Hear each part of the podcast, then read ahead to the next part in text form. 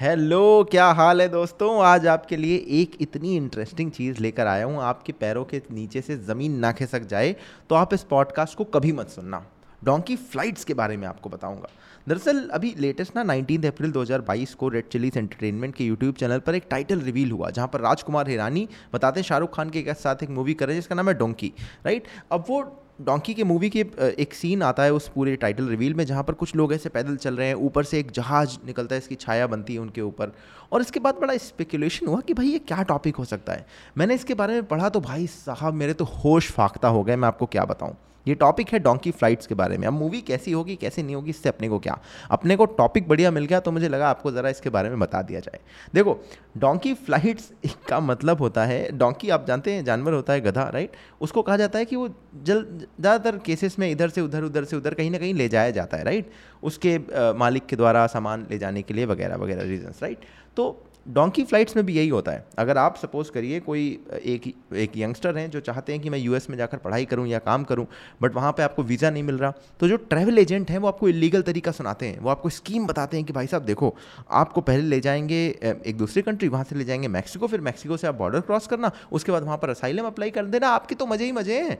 और इन लोगों को कहा जाता है डोंकर्स और ऐसी फ़्लाइट लेने वालों को कहते हैं डोंकी ऐसी फ़्लाइट्स को बेसिकली डोंकी फ़्लाइट्स कहते हैं। और अगर आपको कुछ मैं स्टैटिस्टिक्स बताऊँ तो यूएस के अंदर जो इलीगली लोग एंटर करते हैं, उसमें भारत का पाँचवा नंबर आता है। भारत से ऊपर मैक्सिको ग्वाटेमेला एल सेल्वेडोर और हंडोरस जैसी कंट्रीज़ आती हैं, जो कि अमेरिका के पास में पड़ती है। तो भारत काफ़ी दूर की एक कंट्री है, जो पाँचवें नंबर पर आती है इलीगल इमिग्रेंट्स भेजने में। और इसमें भी जो टॉप है ना स्टेट्स उसमें पंजाब सबसे पहले नंबर पर आता है, फिर आते हैं हरियाणा यूपी हिमाचल, ऐसे स्टेट्स का नंबर है। अब पंजाब क्यों पहले नंबर पर आता है, उसके बहुत सारे रीज़न हैं, जिसमें एक रीज़न ये हो सकता है कि भाई पंजाब से ऑलरेडी बहुत सारे लोग वहाँ पर जाकर बसे हुए हैं यूएस में, जो कि सक्सेसफुल है, अपना बिज़नेस चला रहे हैं। तो बाकी यूथ को देखकर लगता है, यार, गाँव की लाइफ में कुछ नहीं रखा यूएस ही जाते हैं। चाहे भले लाखों रुपये लग जाएँ, लाखों रुपये लगा देते हैं, ज़मीन बेच देते हैं, वहाँ पर जाएँगे तो सारी लाइफ सेट हो जाएगी बट ऐसा होता नहीं है। खासकर उन लोगों के लिए जो इलीगली एंटर करते हैं। अच्छा इसका तरीका ये होता है कि मान लीजिए आप कोई यंग यंगस्टर हैं, राइट? आप अठारह, बीस साल के एक बच्चे हैं जो सोचता है, यार, मैं यूएस कैसे जाऊँ? तो आप पहले एजुकेशन का वीज़ा लगवाने की कोशिश करते हैं। उसके लिए आप एजेंट को कुछ पैसे देते हैं। वो आपके पैसे लेता है, आपका वीज़ा नहीं लगता। और जब आपके पैसे लग चुके हैं, वीज़ा भी नहीं लगा तो आप परेशान, डिप्रेस्ड हैं। तो एजेंट आके कहता है, काम करोगे? डोंकी फ़्लाइट ले लो। फिर आप पूछते हैं कि क्या होगा? तो कहता है, देखो, बीस, तीस लाख रुपये और लगेंगे, लेकिन इस बार आपका वीज़ा पक्का लग जाएगा। लेकिन ये तरीका इलीगल है। और ऐसे इलीगल तरीके से यूएस के अंदर जो एंट्री लेने की कोशिश करते हैं, ऐसे 2016 में तीन हज़ार छः सौ अड़सठ three thousand six hundred sixty eight लोग थे 17 में three thousand one hundred and thirty five हुए, और 18 में nine thousand two hundred and thirty four हुए। ये एक आर्टिकल है जो मैं 2019 में पब्लिश हुआ था, वो देखकर बता रहा हूँ तो आगे का डेटा इसमें अभी नहीं पता है मुझे बट इतने ज़्यादा नंबर पर मतलब तीन चार हज़ार, पाँच हज़ार, नौ हज़ार, दस हज़ार लोग भी एक साल में ऐसे लीगल तरीके से यूएस में एंटर करने की कोशिश करते हैं भारत से राइट और इन लोगों का जो पूरा का पूरा तरीका होता है, वो बहुत इंटरेस्टिंग है पढ़ने के, अगर आप चाहें तो। इसका तरीका ये होता है कि ये आपसे कहते हैं, देखो आपको डायरेक्टली तो ले जाना मुश्किल है राइट लेकिन आप अगर बीस तीस लाख रुपए दो तो एक दूसरा तरीका है। पहला ये तरीका करते थे कि आपको सीधे यूएस की जगह किसी और कंट्री ले जाएँगे, उस कंट्री से दूसरी कंट्री ले जाएँगे और वहाँ से फिर आपका एक वीज़ा लगाने की कोशिश होगी। लोकल कोई एजेंट होगा जिसको आप पैसे देंगे डॉक्यूमेंट देंगे, वो आपकी वीज़ा लगाने की कोशिश करेगा उस कंट्री से। तो शायद आपको ईजिली मिल जाए। फिर दोबारा इन्होंने तरीका चेंज करा। इन्होंने कहा कि एक काम करो, आप मैक्सिको तक आओ और मैक्सिको में जो सदर्न बॉर्डर है, जो यूएस का लगता है मैक्सिको के साथ, वहाँ से आप चुपके से यूएस के अंदर घुस जाना इलीगल तरीक़ों से। और अब इसमें एक डेंजरस मेथड शुरू हो गया है जो इन्वॉल्व होने लगा है। और ये डेंजरस मेथड आपकी जान के लिए भी बहुत बड़ा रिस्क रिस्की है राइट तो इसमें क्या करते हैं? जो कोलंबिया और पनामा को कनेक्ट करते हैं ना, ऐसा एक छोटा सा रीजन है जिसे कहते हैं डेरियन गैप। इस गैप में घना जंगल है जहाँ पर सांप भी हैं, बिच्छू भी हैं अलग अलग तरह के जंगली जानवर हैं। यहाँ पर ही आपको पैदल चलवाते हैं। पहले तो आपको यहाँ से मैक्सिको ले जाएँगे, मैक्सिको से या कोलंबिया ले जाएँगे और या पेरू या लीमा वगैरह इस किसी भी कंट्री ले जाएँगे, पेरू ले जाएँगे और वहाँ से फिर आपको कहेंगे कि आप ऐसे ऐसे पैदल चल के मैक्सिको पहुँचेंगे थ्रू दिस होल जंगल वाला एरिया अब इस जंगल वाले एरिया में ऐसा होता है कि आप जब पैदल पैदल चलते हैं, ना आपके पास खाना है, ना पानी है, बहुत सारे जंगली जानवर है जो आपको खाने के लिए बैठे हुए हैं तो कई सारे लोगों की डेथ हो जाती है। आपको इस रूट पे बहुत सारे लोग डेड बॉडीज़ आपको मिलती है। प्लस ये पूरा का पूरा जो रीजन है, वो काफ़ी सारे गैंगस्टर लोग ऑपरेट करते हैं यहाँ पर तो कभी कभी आप पर अटैक करते हैं, आपका सारा सामान लूट लेते हैं, वहाँ पुलिस तो बैठी नहीं है और आपको इलीगल तरीके से वहाँ पर एंटर भी नहीं करे हुए हैं। तो उसके ज़रिए भी आपको लूटा जाता है। एक एक एग्ज़ाम्पल है जो मैं एक आर्टिकल से आपको पढ़कर बताता हूँ। इसमें एक पंद्रह साल के पंजाबी बच्चे की कहानी है, जिसने कहा कि उसको तीन बारी उसने अटैम्प्ट लगाए यूएस जाने के लिए। पहला अटैम्प्ट फेल हो गया, जहाँ पर उसका एजेंट उससे साउथ अफ्रीका ले गया था। दूसरे अटैम्प्ट में एजेंट उसको दुबई ले गया जहाँ पर वो सात महीने रहा और सात महीने वो पकड़ा गया तो बंद भी रहा। और उसके बाद फिर वहाँ पर पंद्रह हज़ार दिरम देकर कोई इसके रिलेटिव थे दुबई में रहते थे उन्होंने उसको छुड़वाया। और फिर तीसरी बार वो फाइनली इस बारी एजेंट ने कहा कि तुम ग्वाटेमाला ग्वाटेमाला चलो। तो ग्वाटेमाला गया। आ, आ, पहले वो लीमा पहुँचा। लीमा जो पेरू में पड़ता एक शहर है। लीमा जब वो पहुँचा तो वहाँ पर जो कस्टम ऑफिसर थे, उन्होंने उसको अरेस्ट कर लिया। अरेस्ट करने के बाद इसने उसको थोड़ी ब्राइब वगैरह दी और वहाँ से फिर ये लोग उसको ग्वाटेमाला ले गए।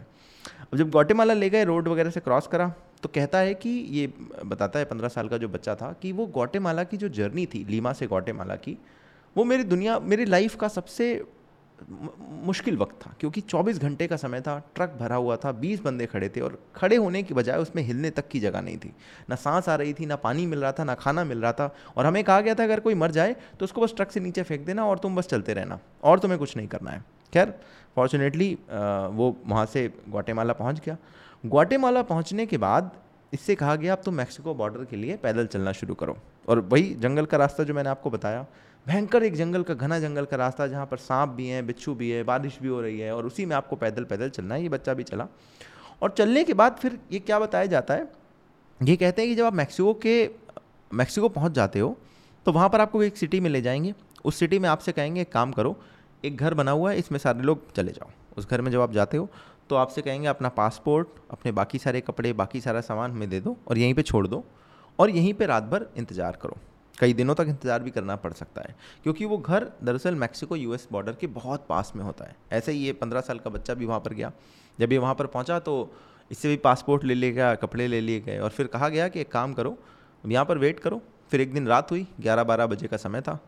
इन लोगों ने कहा कि चलो, अब निकलने का समय आ गया, यूएस जाने का वक्त है। और लाइट दिखा कर कहा, देखो, वो रहा यूएस बॉर्डर पार। यहाँ से दौड़ो, सीधे बॉर्डर क्रॉस कर जाओ। कोई सामान नहीं ले जाना, कोई डॉक्यूमेंट नहीं ले जाना, कोई कपड़े नहीं ले जाने। इसने वही करा, पंद्रह साल का बच्चा था। उस टाइम तक अठारह साल का नहीं हुआ था और ये पहुँच गया यूएस यूएस में जैसे ही एंटर हुआ, वैसे ही ये अरेस्ट हो गया। अरेस्ट होने के बाद, और ये by the way this is also part of the plan कि आपको अरेस्ट भी होना है राइट और अरेस्ट होने के बाद, चूँकि आपके पास कोई डॉक्यूमेंट नहीं है, कोई कपड़े नहीं है, कोई शिनाख्त नहीं हो सकती, कोई कहानी नहीं है, आप जो बताएँगे वो मानना पड़ेगा ऑफिसर्स को। तो अरेस्ट होने के बाद फिर ये हुआ कि चलो अब इसको असाइलम में डालते हैं तो असाइलम के लिए आपको एक डिटेंशन कैंप ले जाते हैं। उस डिटेंशन कैंप में खाना पीना मिलता है, सारी चीज़ें होती हैं। और उसके बाद फिर आपके ऊपर केस चलता है, केस चलता है तो ये तो जो कि जुविनाइल था, इसकी एज नहीं हुई थी अट्ठारह साल की और उसने डेट ऑफ़ बर्थ भी गलत बताई थी। फिर इसके बाद कोई इसके रिलेटिव्स रहते थे फिलाडेल्फिया में, यूएस के अंदर तो काफ़ी केस वेस चला। उसके वजह इसने कहा कि मुझे देखो, इंडिया नहीं जाना है, मुझे अपने घर वालों से बात नहीं करनी, वगैरह वगैरह। तो इवेंचुअली इसकी कस्टडी वो फिलाडेल्फिया में जो लीगल तरीके से इसके रिलेटिव रहते थे, उनको दे दी गई। और अब ये यूएस में है, ट्रक चलाता है, वहाँ पर अठारह साल से ऊपर हो चुका है, बीस साल का है। और उसने ये पूरी अपनी कहानी सुनाई। इसके अलावा जो लोग 18 साल से ऊपर होते हैं, जो लोग जो विनाइल नहीं होते, उनके लिए एक अलग सिस्टम है, क्योंकि उनको वहाँ पर जाकर ये, अब वो भी इसी रास्ते से जाते हैं, ठीक है? अच्छा इस रास्ते से जब जाते हैं तो एक चीज़ मैं आपको और बता दूँ। मैक्सिको में, जो मैंने आपको बताया था कि लोग घर में रहते हैं, इसके अलावा कई लोग मैक्सिको के इधर साइड भी एक कैंप होता है, जिस कैंप में क्या वो लोग यूएस के बॉर्डर के मैक्सिको वाली तरफ़ बैठे रहते हैं। ये एक रेफ्यूजी की तरह कि हम लोग रेफ्यूजीज़ हैं, हम चाहते हैं कि यूएस बॉर्डर को क्रॉस करें और उस कैंप की कंडीशन बहुत ख़राब है। ना खाने पीने को अच्छे से मिलता है, ना पानी मिलता है, ना कोई ढंग से बात करता है। बड़े मतलब प्रिजन जैसे हालात होते हैं। लेकिन फिर वही मौका देख वो बॉर्डर क्रॉस करते हैं, वहाँ पर पकड़े गए तो असाइलम सीकर बन जाते हैं और एक एक तरह से वहाँ के एक डिटेंशन कैंप में रहते हैं डिटेन कर लिए जाते हैं तो वहाँ पर उस कैंप में रहते हैं और कैंप में रहने के बाद अपना केस वगैरह लड़ते हैं। तो जो 18 साल के ऊपर होते हैं, उनको केस लड़ना पड़ता है। अब अब आप अट्ठारह साल के ऊपर हैं तो आपको किसी, आपकी कस्टडी भी किसी को नहीं दी जा सकती है तो आप केस लड़ते हैं। केस लड़ते हैं तो आप अपने पैसे खर्च करते हैं और पैसे खर्च करने के बाद सालों साल लग जाते हैं वो केस चलते हुए। अच्छा जब ये केस चलता है और जब आप रिफ्यूजी का स्टेटस सीख करते हैं यूएस के अंदर तो ये केस ज़रूरी नहीं कि आप जीत जाएँ। और अगर आप नहीं भी जीतते, नहीं जीतते हैं तो आपको कोई सोशल बेनिफिट वहाँ पर नहीं मिलता। ऑल हो सकता है एक पर्टिकुलर एरिया के अंदर आपको ये कह दिया जाए कि आप काम कर सकते हैं। आप यहाँ पर रह सकते हैं, आप काम कर सकते हैं बिकॉज़ आपने एक रेफ्यूजी सीख करने के लिए केस डाला हुआ है यूएस के अंदर। अच्छा ऐसे केसेस कम से कम दो हज़ार बाईस हज़ार लोग हैं जो भारत से गए हैं और वहाँ पर असाइलम सीख करने के लिए एक उन्होंने एप्लीकेशन डाल रखा है, जिसमें से सात हज़ार से ज़्यादा महिलाएँ हैं। और ये केसेस की जो बेल बॉन्ड का प्राइस है, वो दस हज़ार रुपये तक पहुँच जाता है, बढ़, बढ़ती जाती है इसकी कीमत। और उसके अलावा केस लड़ने में भी आपको पैसा लगता है। अच्छा स्टार्टिंग में जो मैंने आपको बताया था कि 20 से 30 लाख रुपए लगते हैं ये पूरी डोंकी फ़्लाइट वगैरह लेने में, ये जो 20 से 30 लाख रुपए हैं, ये तो सिर्फ़ आपका एजेंट ले लेता है। उसके बाद अगर आप, जैसे मैंने बताया, वो जो बच्चे की कहानी जो पंद्रह साल का था उसको जब लीमा में पेरू के अंदर पकड़ा गया और उसने जब ब्राइब दी, वो पैसा उसने अपने पास से दिया। खाने पीने का पैसा उसका अपने पास से खर्च हो रहा है। यूएस के अंदर अगर पकड़े जाते हो, आपका केस चलता है, वो पैसा आपको अलग खर्चा करना पड़ता है। एक एक, इसी आर्टिकल में जो मैं पढ़ रहा था, इसमें एक कहानी पब्लिश हुई थी जिन्होंने 20-30 लाख रुपए तो एजेंट को दिए और उसके बाद कम से कम 30-40 लाख 45 लाख रुपए उन्होंने एक्स्ट्रा खर्च करे। टोटल 75 लाख रुपए उन्होंने खर्च करे, है ना? और इतना सब खर्चा करने के बाद भी अगर आप यूएस पहुँच जाते हैं आपको असाइलम स्टेटस मिल जाता है तब भी कंडीशन बहुत अच्छी नहीं है वहाँ पर आपको। है ना? क्या पता असाइलम स्टेटस मिले ना मिले क्या पता जॉब मिले ना मिले है ना? उसके अलावा रेसिज्म और बाकी समस्याएँ। और सोचिए ऐसे लोग जो मैक्सिको पहुँचे या कहीं और पहुँचे और उनको डिटेन कर लिया गया वापस भारत भेज दिया गया। एक केस आया था आई थिंक 2017 की बात है जहाँ पर आ, कुल 200-300 लोग थे जो मैक्सिको के बॉर्डर पर बैठे थे, ये कोशिश कर रहे थे कि हम यूएस में जाएँगे। और वहाँ पर मैक्सिको की पुलिस ने उन्हें पकड़ा और वापस भारत रिपोर्ट कर दिया। अब इन लोगों ने 20-30 लाख रुपए एजेंट को दिए होंगे, जंगल क्रॉस किया होगा, मुश्किलें झेली होंगी और उसके बाद फिर वापस आ गए। बीस तीस लाख रुपए इकट्ठा करना कितना मुश्किल काम है, आप भी जानते हैं। अपने घर बेचे होंगे, खेत बेचे होंगे और उसके बाद बैक टू ज़ीरो और इसके अलावा जो लोग, मान लीजिए, नहीं भी पकड़े जाते इस तरह से, वो जंगल क्रॉस करते हैं। सोचिए कि कैसी बुरी कंडीशन है, क्या पता डेथ हो जाए, क्या पता खाना मिले, ना मिले, क्या पता कोई सांप काट ले, कोई बिच्छू काट ले, कोई वहाँ पर ड्रग लॉर्ड है या कोई वैसी एजेंसी है जो कि इलीगल काम करती है, उसने पकड़ लिया, है ना? आपके साथ जाने क्या क्या हो सकता है? मतलब आप जितना कुछ इमेजिन कर सकते हैं, वो हो सकता है। प्लस जब आप यूएस के अंदर असाइलम सीख करते हैं असाइलम मांगते हैं यूएस से तो यूएस वाले आपसे पूछते हैं कि भैया एक बात बताइए, आप अपना देश छोड़कर यहाँ पर भाग कर आए हैं इलीगल एंटर किए हैं तो इसके बाद आपको असाइलम क्यों दिया जाए? तो ज़्यादातर लोग इसमें कॉलम में भरते हैं कि पॉलिटिकल असाइलम चाहिए। पॉलिटिकल असाइलम कैसे?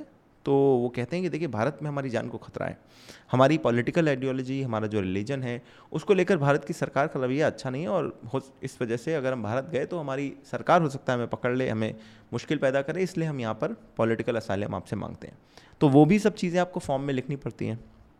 एक तरह से अपने देश के खिलाफ इस तरह से बोलना पड़ता है, जो कि सच है, नहीं है तो आपको ही पता है राइट तो इतना सब करते हैं डोंकी फ़्लाइट लेने वाले लोग, इतनी सब कवायद करते हैं, इतना पैसा खर्च करते हैं, अपनी जान की बाजी लगाते हैं, और उसके बाद भी ज़रूरी नहीं है कि इनको मिले, क्योंकि देखिए, एक एक रिपोर्ट है जो बताती है कि फेडरल ब्यूरो ऑफ़ प्रिजन्स जो उनकी वेबसाइट है, वो बताती है कि अगर आप उसमें अंदर देखेंगे तो ज़्यादातर आपको दिखेगा कि जो अमेरिका में चोरी छिपे घुसने वाले लोग थे, उसमें आपको सरनेम आप पढ़ें तो आप समझ जाएँगे कि कितने सारे लोग उसमें से भारतीय मूल के हैं। इसके अलावा ये कहते हैं कि 40 परसेंट डिटेनीज 2018 में ये निकला था, जो असाइलम सीख कर रहे थे। विक्टरविल फेडरल प्रिजन में जब देखा गया 40 परसेंट डिटेनीज जो देखे गए, उनकी रिपोर्ट में पता चला कि इसमें से 40 परसेंट इंडियन थे, भारतीय थे, जो कि असाइलम की डिमांड कर रहे थे असाइलम की रिक्वेस्ट डाली हुई थी जिन्होंने भारत के यूएस के अंदर राइट तो ये है एक एक बहुत बहुत ही डार्क बहुत ही अनसेटलिंग सा फैक्ट और अनसेटलिंग सी कहानी, एक डोंकी फ्लाइट्स की जो कि भारत में चल रहा है। भारत के कई सारे युवा इसमें पैसे खर्च कर रहे हैं और और देखिए, जब आप कोई इलीगल काम करते हैं, आप, ज़रूरी नहीं है कि हो सकता है आपके साथ ये सारी चीज़ें भी हों। कई सारे एजेंट तो ऐसे हैं जो इलीगल काम भी करते हैं। है ना, पैसा भी ले लेते हैं। और हो सकता है ये सब भी ना करवाएँ। ये तो ये तो उनकी कहानी है ना, जिनको किसी एजेंट ने पैसे लेने के बाद वहाँ पर भेजा मैक्सिको के जंगल में और वो सारी चीज़ें। कई सारे लोग तो पैसे लेके दुकान बंद करके भाग जाते हैं। एक एक मूवी रिसेंटली आई थी शायद 2022 में, जिसका नाम है आजा मक्सिको चलिए। आजा मैक्सिको चलिए, है ना? मैं इस तरह से इसलिए बोल रहा हूँ क्योंकि 2021 में मुझे याद है, करण औजला का एक गाना भी आया था, मैक्सिको कोका। उसकी भी एक लाइन थी।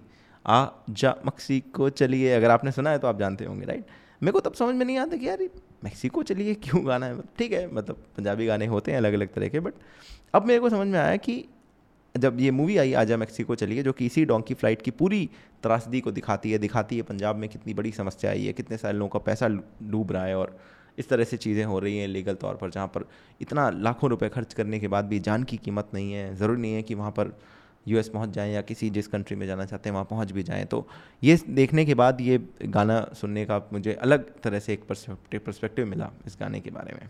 खैर, मुझे लगा कि यार ये डोंकी फ़्लाइट वाली जो कहानी है, बहुत ज़्यादा इंटरेस्टिंग है थोड़ी सी हार्ट ब्रेकिंग भी है और काफ़ी कुछ नया सीखने को, नया जानने को मिला तो मुझे लगा आपको बताया जाए। बाकी ऐसे दी ओपन पॉडकास्ट में मेरा एम यही है कि मैं आपके साथ कुछ ऐसी ओपन हार्ट टू हार्ट बातें कर सकूँ, कुछ ज्ञान बातें जो मुझे पता चलती कहीं से, वो मैं आपको बता सकूँ।